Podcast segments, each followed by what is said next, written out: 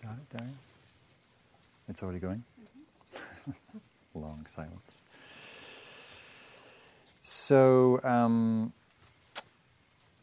so this week I wanted to explore. So we this, these next, these last week, this week, and the following week, uh, we're talking about this teaching called the three characteristics of existence, the three marks of existence, three qualities that characterize the nature of being in this realm from a certain perspective. Or three, you know, there are many others, but these are three that the Buddha spoke to a lot to uh, to encourage people to develop insight into uh, the nature of our experience in order to facilitate a wiser understanding in relationship to experience in life and hopefully engender more freedom in relationship to it.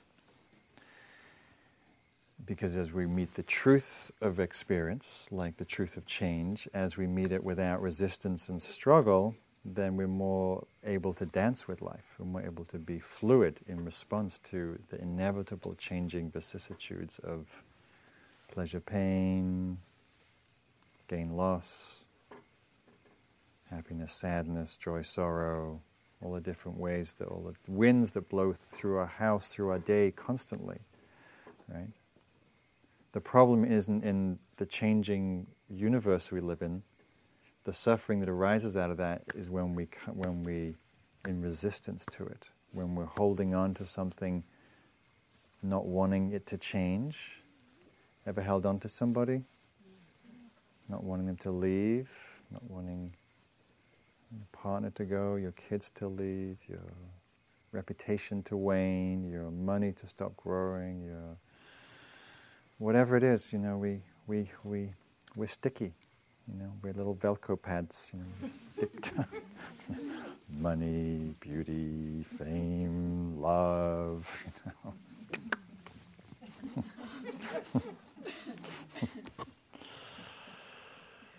so, um, so the second characteristic, is, which in, in this context, this teaching is in relationship to the first, is the the, the unsatisfactoriness, the pain that arises in relationship to change, which we've been speaking to some today. I'm sure it was spoken to some last week, but I want to s- emphasize a little more this teaching. So, um, so the generic word for suffering is dukkha, D-U-K-K-H-A which means unsatisfactoriness, or more literally, um, difficult to bear. The pain of life that's difficult to bear, difficult to hold, difficult to be with, difficult to let in. So, in the first semester, we talked a lot about suffering and the end of suffering and the, the teaching of the Four Noble Truths. It's the bedrock of the Buddha's teaching. There is suffering, there is a cause, there is a liberation from, there is a path leading to the end of suffering. But in the context of uh, change, we can, we can see the, the suffering nature as it relates to that.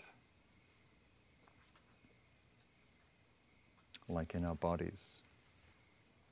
Our bodies are beautiful and they grow and they stabilize, they mature, and then they wither, and they get old, and they get sick, and they get stiff, and they get rheumatism, and they get you know, grumpy and craggy, and you know. So the Buddha said, "What is suffering? Old uh, birth is suffering, old age is, old age is suffering, sickness is suffering, death is suffering. Some of the inevitable things." biggest cause of cause of death is birth. So we're part of that trajectory. So any and and uh, one of the definitions of uh, one of the ways of looking at suffering is, is the Buddha said the ways that we uh, lose what we have. So loss, loss is the, one of the biggest sort of chasms in the heart, you know, one of the vulnerable places. We're vulnerable to loss. And we all suffer loss not all the time, but a lot of the time, things are coming and going. Friends, love, health. So if you think about the, the, the, the pain that arises for you in, in losing what you love,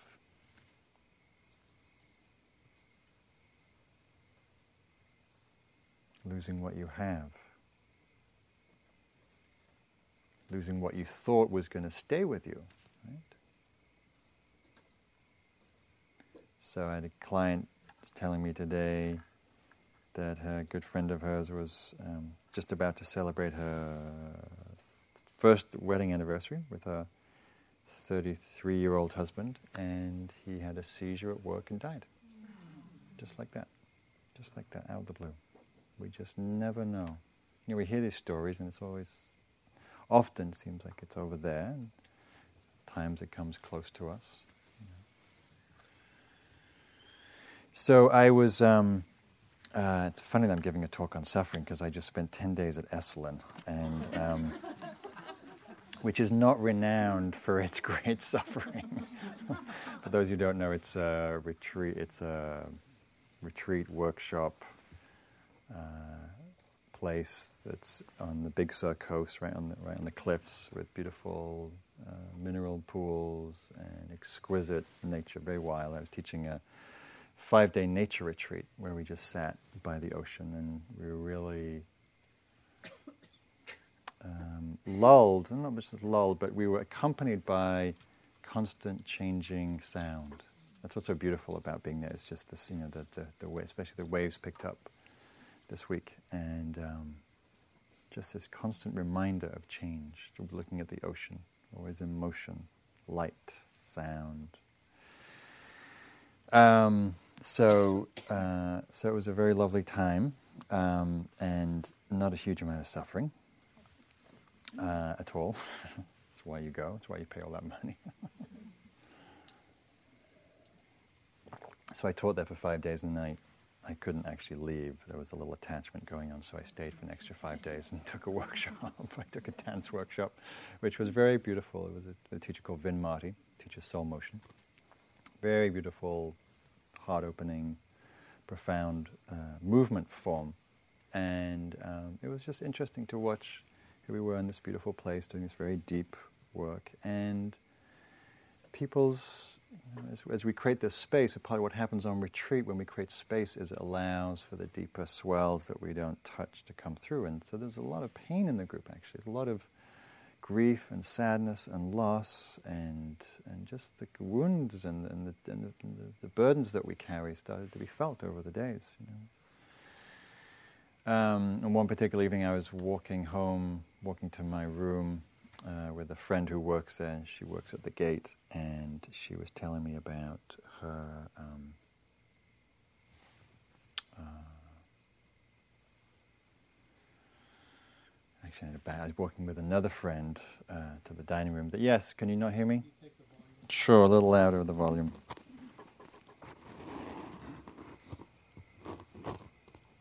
I was sorry. So I was talking earlier with a friend that day. Um, who uh, whose mother had um, fourth stage, has fourth stage gallbladder cancer. And later that evening, I was walking with another friend, and uh, she was telling me about her, a young friend, another young man who died suddenly. And the next morning, I woke up, and um, the, the, other person who was working at the gate, uh, her, his wife had just had a heart attack that night. You know, so here we are in this very idyllic environment, and death is always knocking at the door. Change, the rug is always being pulled, not always, you never know when it's going to be pulled. So I wrote a poem about it the other night. It's called Friends in Pain. Tonight over dinner, a friend relayed her story of her mother's struggle with fourth stage gallbladder cancer and how by chance on a random switch of airplane seats she ended up sitting next to an interested doctor who just happens to specialize in that kind of illness, and how he became her mother's primary care physician, and perhaps one of her only hopes of survival. Though her mother still struggles in her battle, and my friend's heart hurts terribly, She would at times wake up sweating in the middle of the night, as you do when loved ones are facing such tragedy, and not knowing exactly what she, what, what she could do. I just listened and felt saddened by her pain and offered to pray for her mother, not to console her, but out of a genuine desire to help. Though in my heart, as I told her, I wish I had those magical powers you hear about, where I would simply lean the white torch of healing and shine it in her mother's direction. Sadly, I lack those powers, and frankly, I'm not quite sure what I would do if granted them, and what seems like a blessing may, uh, may, may, may be quite the curse. So I extend my rose petal offerings and hope that by some magic she is lifted by its fragrance to a realm where her body can float above this beautiful but tormented world, as we all hope to do at times, but not like one facing the reality of leaving this world. Later that night, as I walked under the canopy of stars, another friend told me why she had been crying that day, as she had been thinking about her dear friend who had recently passed. And I chose in perhaps English fashion not to ask what he died from so as not to burden her more with pain, but simply held her, which is something, which is sometimes all you can do. And as I climbed into my single bed, I pondered how death is always cramming its faces up against our windows, sometimes banging on the door. And I wonder when it will be my turn to be summoned from the other side to leave this place of laughter and light. So we never know the uncertainty, and the vulnerability that comes from that, the not knowing, the, the, uh, the fear, the anxiety.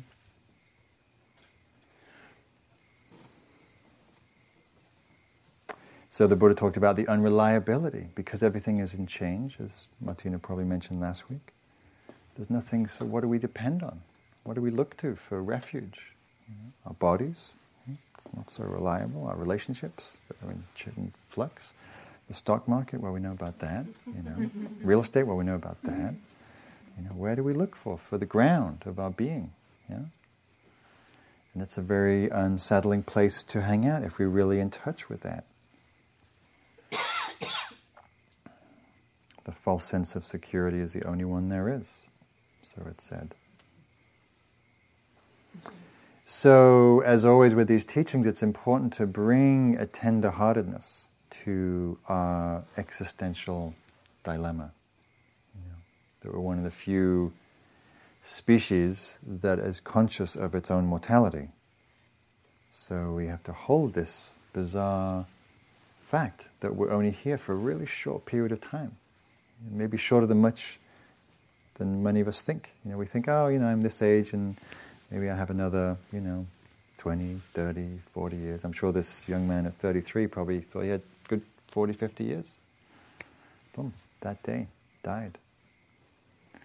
So to be holding whatever challenges, difficulty, anxiety, fear comes up with this human life, with change, with loss, with the inevitable burdens, to, to hold those, to hold ourselves and hold others with a lot of kindness. What else can we do but bring love? You know, it's really clear in this workshop I was at when people were suffering, just you know, the importance of loving each other, caring for each other, holding each other, tending. Because it's hard. It's hard to, you know, my, my definition of dukkha, the suffering, is it's, um, I've forgotten what it is. It's, um, it's the, the, you know, impermanence of memory and words and, uh, it's hard to be human, that's my definition. It's hard to be human. You know, to be tender, vulnerable, open, sensitive, and to be, you know, just, you know we all have our, we all have our burdens to carry. So, where is change in your life that's challenging? Like, wh- where's your edge? You know, maybe you're fine with getting older. Maybe. Hands up. but maybe when you get sick, when you know when the hip pain starts, or when the backache comes back, or when the you know, rheumatism is painful in a cold, damp morning. You know, maybe that's where that's the rub, the, and the, the fear of the, the the decline of the body. Maybe that's that's your edge. Maybe it's the fear of um, loss of your roles loss of identity. You know, maybe you're about to retire, you know, or you are retired and you've lost that identity that you had for 40 years.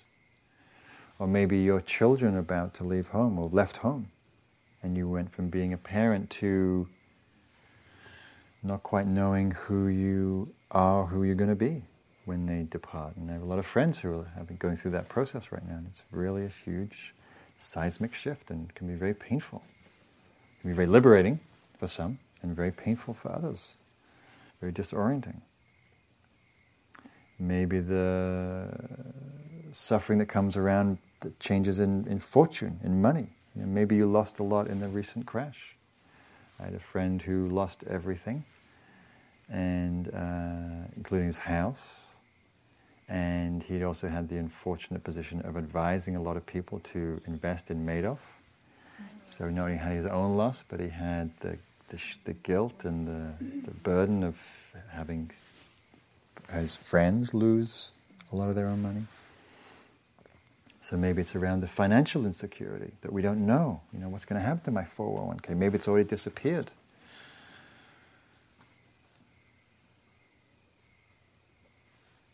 Maybe it's around your employment. What am I going to do? You know, maybe you're laid off, or maybe you just you know you don't know what's what's going to come down the pipe. So we all have our different places that are challenging, don't we? Around around change. Maybe it's about mm, fear of our relationship ending and being alone or growing old alone.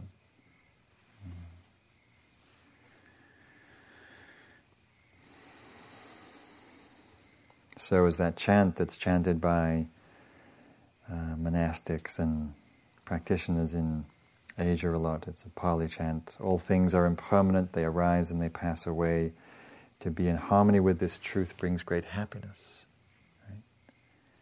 So, how would going through some of those things I just mentioned bring great happiness? Loss of money, status, role, identity, relationship doesn't exactly make you feel that kind of giddy, does it? Hearing the list. to be in harmony with this truth, to be in harmony with the inevitability of change, of loss, of growth and decay, of birth and death, of winter and spring. To be in harmony with this truth. What does it mean to be in harmony with the changing nature of your body and your fortunes and your relationships and your health? How is it when you get sick? Do you kind of fight and moan and complain and feel a victim and or do you oh yeah, well the body's doing its thing. That's what it does. It gets healthy and it gets sick and it gets healthy and it gets sick. Or do we blame ourselves? We think we've done something wrong.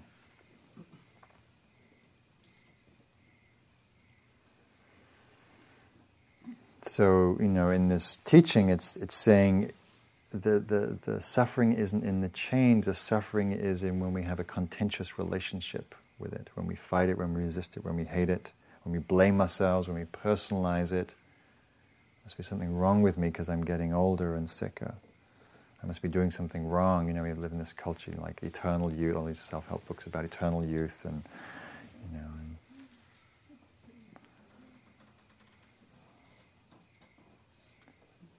And as people were saying, where's the opportunity in it? Where, where's the opening that, that you know, on the one hand, there's a, there's a closing of a chapter in a book, but it, it leads, gives rise to the opening, to a new possibility.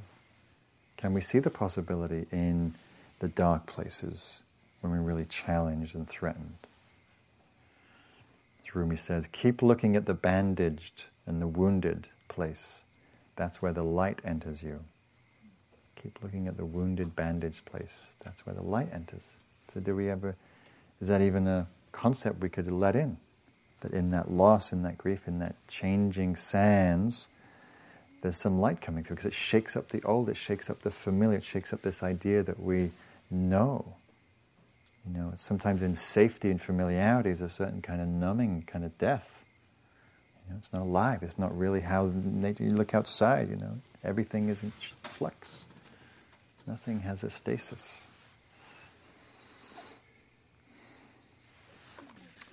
So this is. Would you mind repeating like the other thing you said, the chant.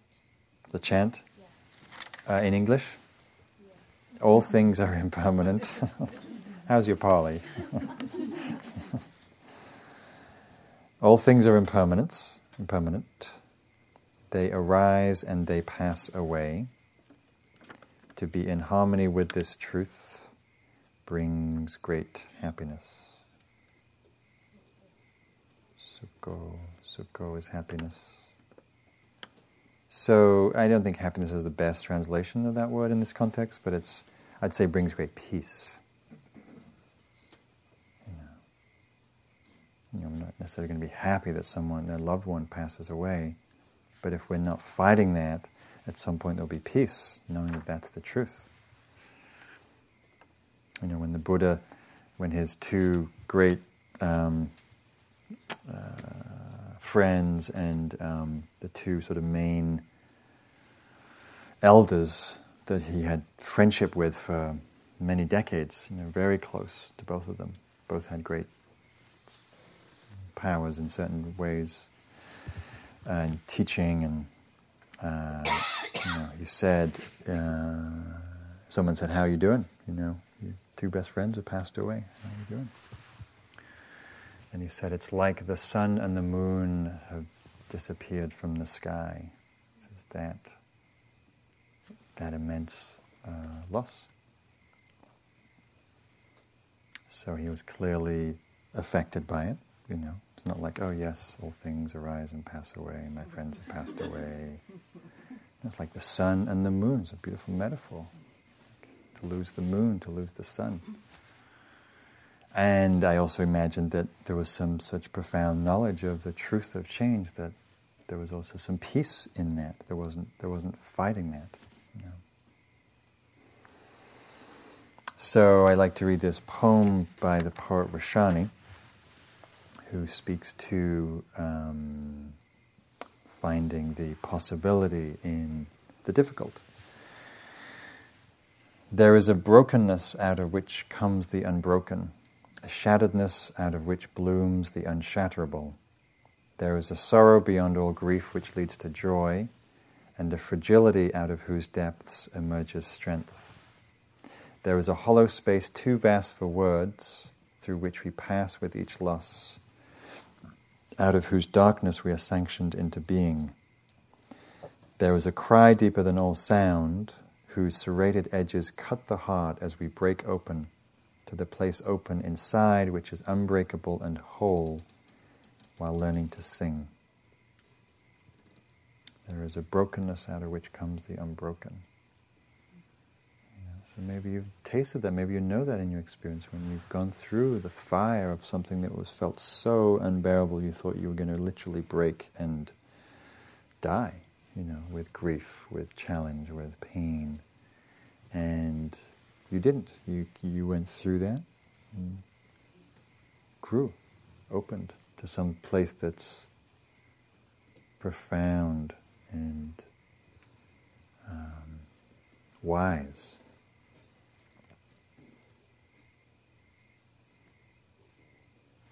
So, one of the things about these teachings, these three characteristics, is, is they're the universal nature of our experience. Right? We're all subject to change. We're all subject to loss. We're all subject to suffering. We're all subject to these winds that blow through our lives. Nobody gets away with it. You're not doing it wrong. We all have our burdens. So it can help connect us. You know, we often connect with our, with the, the with our, in our humanness, right? With the fragility of this life. You know, we connect with loved ones and friends when they're going through tragedies because we know that from our experience. And the more obviously we go through that and metabolize that, the more we can really be there for somebody. So I remember I was dancing in this this piece we were doing and uh, dancing with a friend, and she was weeping and really, you know, just touching deep layers of distress, and I just, you know, had worked through, you know, being with myself in a lot of distress for, for over these years of practice, and just just hold space and really, you know, really, she said she really, it really allowed her to to really go deep into that place that was, you know, kind of healing. So we can offer that. We give, you know, just as I'm sure this poet Rashani does. You know, we've really dived deep into that broken place and found that which isn't able to break. The heart doesn't break. We think it's going to break, isn't The heart doesn't break.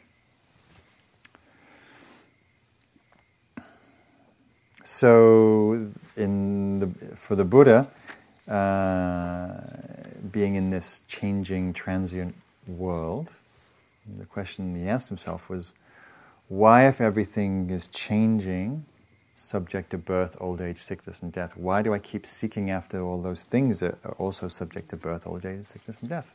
That seems like a setup for suffering. why didn't I seek the unborn, the undying, the unaging, the, the deathless? That which isn't subject to this. Find that peace beyond all of those things, or in the midst of those things. So Stephen Batchelor wrote, puts it in this way. He says, "To know deep in your bones how everything you experience is fleeting, poignant, and unreliable, undermines the rationale for trying to grasp hold on, to grasp hold of things, possess and control it. To fully know suffering begins to affect how you relate to the world, how you respond to others, how you manage your own life." For how can I seek lasting solace, solace in something that I know is incapable of providing it? Why would I stake all my hope for happiness on something or someone that I know will finally let me down? So everything's going to let us down. Everything that you think is reliable is going to let us down. How does it let that in? The ultimate betrayal, maybe, from one perspective. So you know, so and it, and it, begs a question: How do we how do we move in the world? How do we have relationships and have children and love? And you know, when we know it's all going to go, everybody you love is going to go. Either them first or you first. Who knows? We don't know that. That's the only thing we don't know. So Mary Oliver has a response to that. She says um, in a poem called "In Blackwater Woods." Every year, everything I have learned in my lifetime leads back to this the fires and the black river of loss, whose other side is salvation, whose meaning none of us will ever know. To live in this world, you must be able to do three things to love what is mortal, to hold it against your bones, knowing your own life depends on it, and when the time comes to let it go, to let it go. To live in this world, you must be able to do three things to love what is mortal, to hold it against your bones, knowing that your own life depends on it, and when the time comes to let it go, to let it go. So it's not that we disengage from life, oh, it's just changing, and you're to, you know, it's all impermanent, well, I'm just going to, you know, not participate, because that it's impossible. You, you have to participate. Otherwise, you die, of starvation, loneliness, or something. So it's how do we engage? How do we move lightly? You know, like a Tai Chi master, you know, connected, present, but they also are not sticky. You know, they're you know they're more like Teflon. You know, moving through and things you wash off. You know, so and it's a dance. How do we do that? How do we open, feel, be a full, responsive, alive human being, feel the joy and sorrow of the world, and also how do we also you know, and the letting go, I think, happens partly, partly out of experience, but partly out of knowing, being in alignment with the truth, with the reality of things. Like the reality that, that things change, things pass. We can't hold on. Holding on is suffering. Right? So, how do we practice letting go? How do we love, connect, and let go? Give people space to be who they are. Give our children space to be who they are. Love and let go.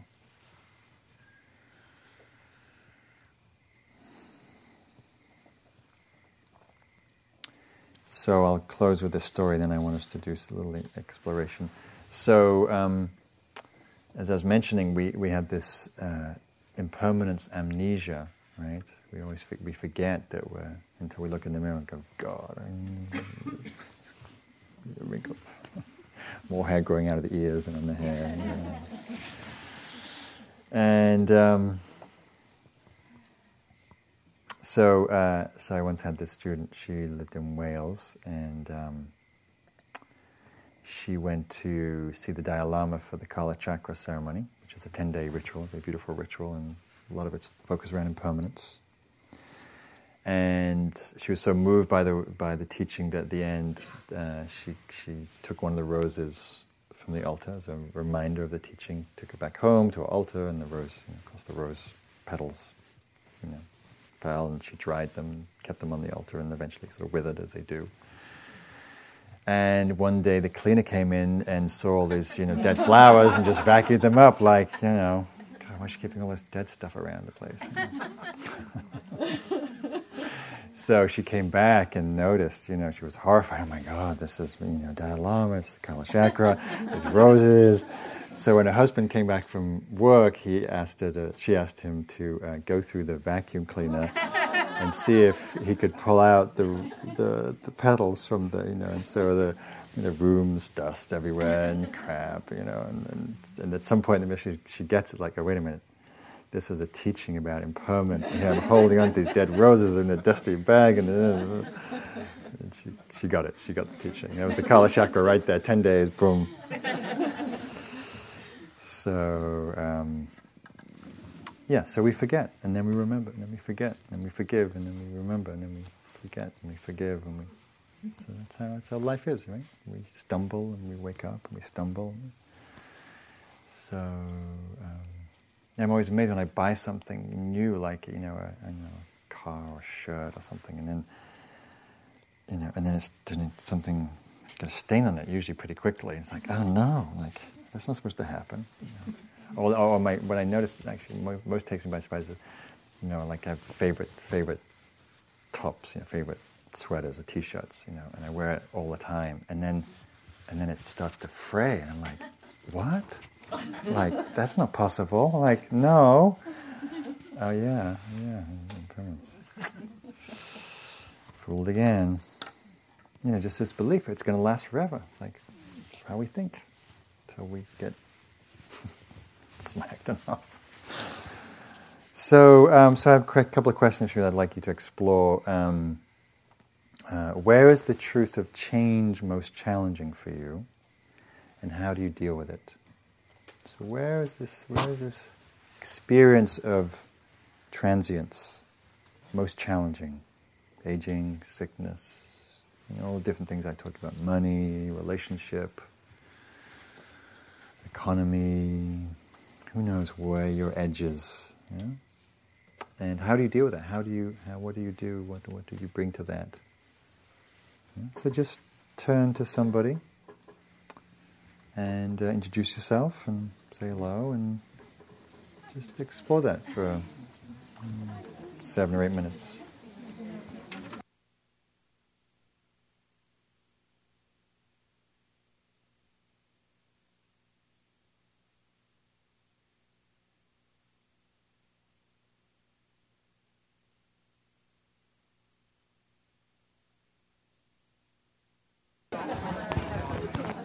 And if you can't find somebody, just join a group of two.